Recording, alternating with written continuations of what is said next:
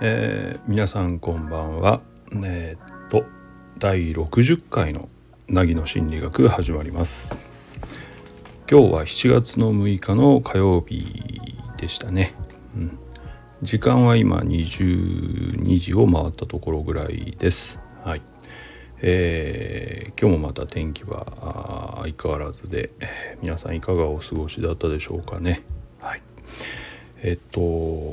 僕はですね僕の話になっちゃうけどその毎年っていうかここ45年かな、うん、この時期からまあ春の終わりぐらいから夏の終わりにかけてですね、えーえー、と消化器系というか胃がすごく荒れるようになっちゃってその検査したらえっと、逆流性食道炎だっていう話だったんだけどまああのとにかくどうなるかっていうと消化管がすごい腫れちゃってですね、えー、痛くなって何も食べれなくなるみたいなのが結構ね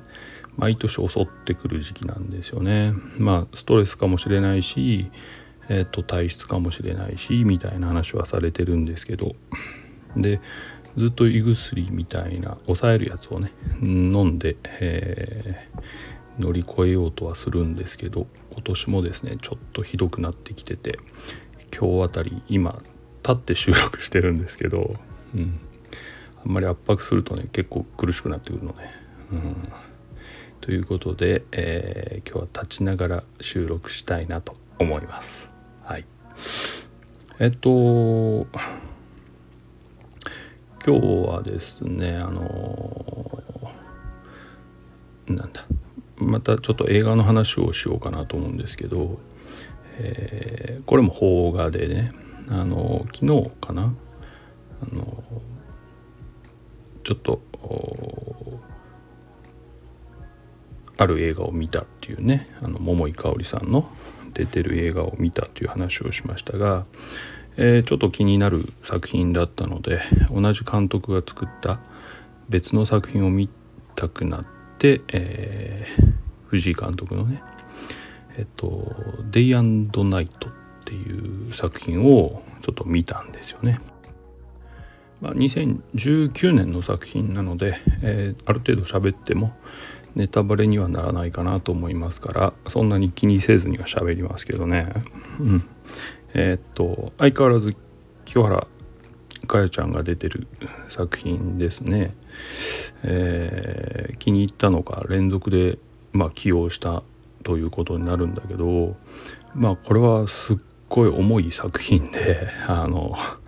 かなり苦しかったですね。うん、まあ家族の在り方みたいなのをね、えー、いろんな形で描く描い描くことを挑戦続けてるのかなと思うんですねこの監督は。だから今上映中の例えば「ヤクザと家族」も彼の作品だと思うんだけどまあえー、っといろんな形で家族って何だろうみたいなのを描いている。うん、で今回はですね、まあ、家族も出てくるんだけど孤児院みたいなものが割と一つの舞台になってるのでそういうところの家族っていうのはどういうものかみたいなのも結構、うん、裏テーマとしてずっと存在してたかなと思います。うん、なんかねえっとまあネタバレしてもいいとか言いながら映画ファンとしてはあんまり言いたくないので あのルール違反だなと思っちゃうからねあれなんだけどまあとにかくそのあある青年のねお父さんが大企業の不正みたいなのを暴いたんだけど逆に圧力をかけられたかなんだかでまあ自殺しちゃうっていうところから話がスタートしてます。でその息子がどうなっていくかみたいなことですよね。うん、で確かに不正はあってそれを隠蔽されてるんだけど、うんとその隠蔽に加担してる人たちっていうのはまあそれなりに家族を守るために加担しているわけですだからある種主人公のお父さんは正義感でぶつかっていってるんだけどその結干何が起きてるかっていう話なんですよね。うん、で結局うんとまあ正規間でぶつかっていったところを圧力に負けてしまって自殺すると何が起きるかっていうとね結局社会は叩いてくるわけですよ。うん。なんていうのかな。その要は自分の罪を隠すためだったんじゃないのかとかうんとそもそもでっち上げが大きくなって怖くなったんじゃないかとかいう形で。でその家族もまたその対象になってねめちゃめちゃ叩かれていくんですよね。で隠蔽に加わった方っていうのはみんな幸せになっていくわけですよ。で守れてるわけね要するに家族とかを。この対比がですねすごくてでそんな中で主人公は当然自分の親を殺されたっていう感覚になってるので、うん、やっぱりだんだんねそういう対比が激しくなるにつれて怒りがもう抑えられなくなってしまうっていう話なんだけど彼は正しさをねその大切なものを守る大切な人を守ることが正しさだってずっと言うんですよね。うん、それに沿って行動していくでも個人で知り合ったまあいろいろあって個人で働いてるんだけど彼はね。えっと知り合った女の子である清原さんはね彼にねえっとその正しさって何なのかとかそのあなたのその正しさの先にある復讐？じゃああなたは復讐を果たしたらその先にあなたは何が待っているんですか？っていうような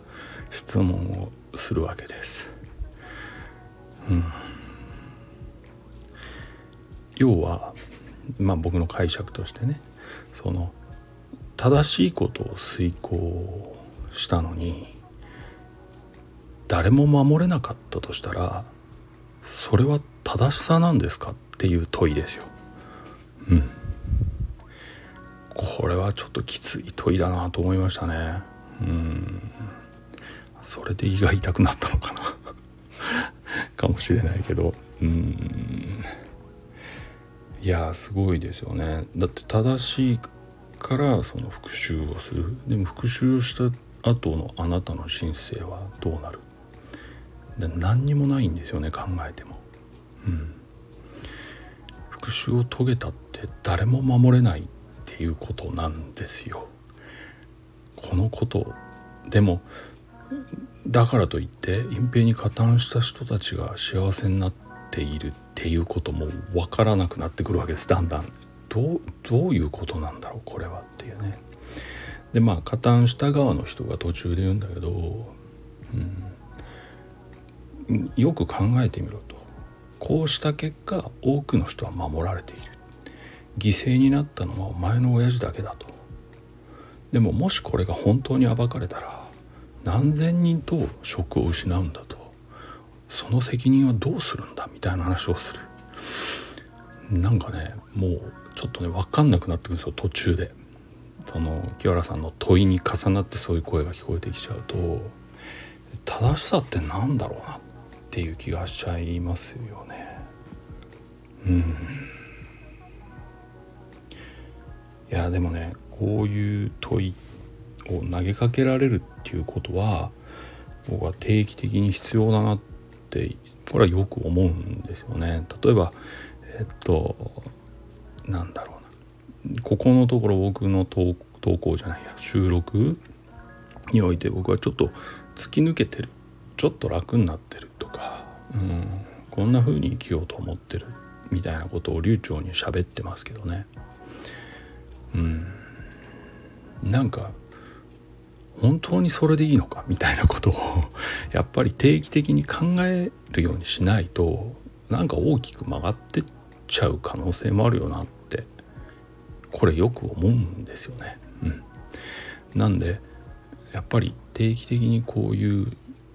問題を扱ってった作品や本とか小説とかねニュースとかやっぱり見ていかないとやっぱり自分も知らない間に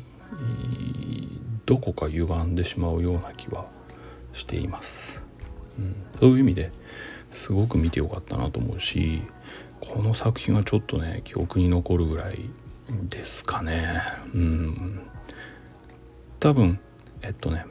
多分だけど勝手な感想で分からない人は本当分かんないと思う。何を言ってるかっていう。ただ誤解してほしくないんですけどあのあれが分かるってていうのはうんと本来必要ないと思う。うんうん、ていうのかな多分ちょっと分かるなっていうのは例えば生まれながらにとかあるいは生きている途中でいやおなく何か悪いものに巻き込まれてしまった人たちだと思うんですね。そういう怒りとか悲しみを抱えてる人はもしかしたらあのメッセージが見えるよく見えるのかもしれないとは思うんだけどそれ本来分かる必要ないことですもんね。だからその分かることがいいことだなんて思わないどっちかっていうとピンとこないっていうことの方が大事なのかもしれないとか そういうことまでちょっと今回は考えさせられちゃいました。はい、ということでですね、えー、今日はえー、っとこう喋っている間も胃っていうかね何ていうのみぞおちの辺かなが痛い。胃の入り口が僕はすごくお医者さんによると弱くできているらしくてそこら辺に炎症ができるらしいんですよね。うん。これがねめっちゃ痛くなるっていうね苦しいですよね。はい。えー、何の話だっけ？あそうそうそう。立ってそういうことで立って収録しているので、えー、この辺りで 終わりにしようかなと思います、はい。えー、薬飲んで休まないとね、えー、いけませんのでね。ということでえっと今日はあ第60回、えー、本当はねあの雑談をしようと思ってたんですけど、うん、あの今日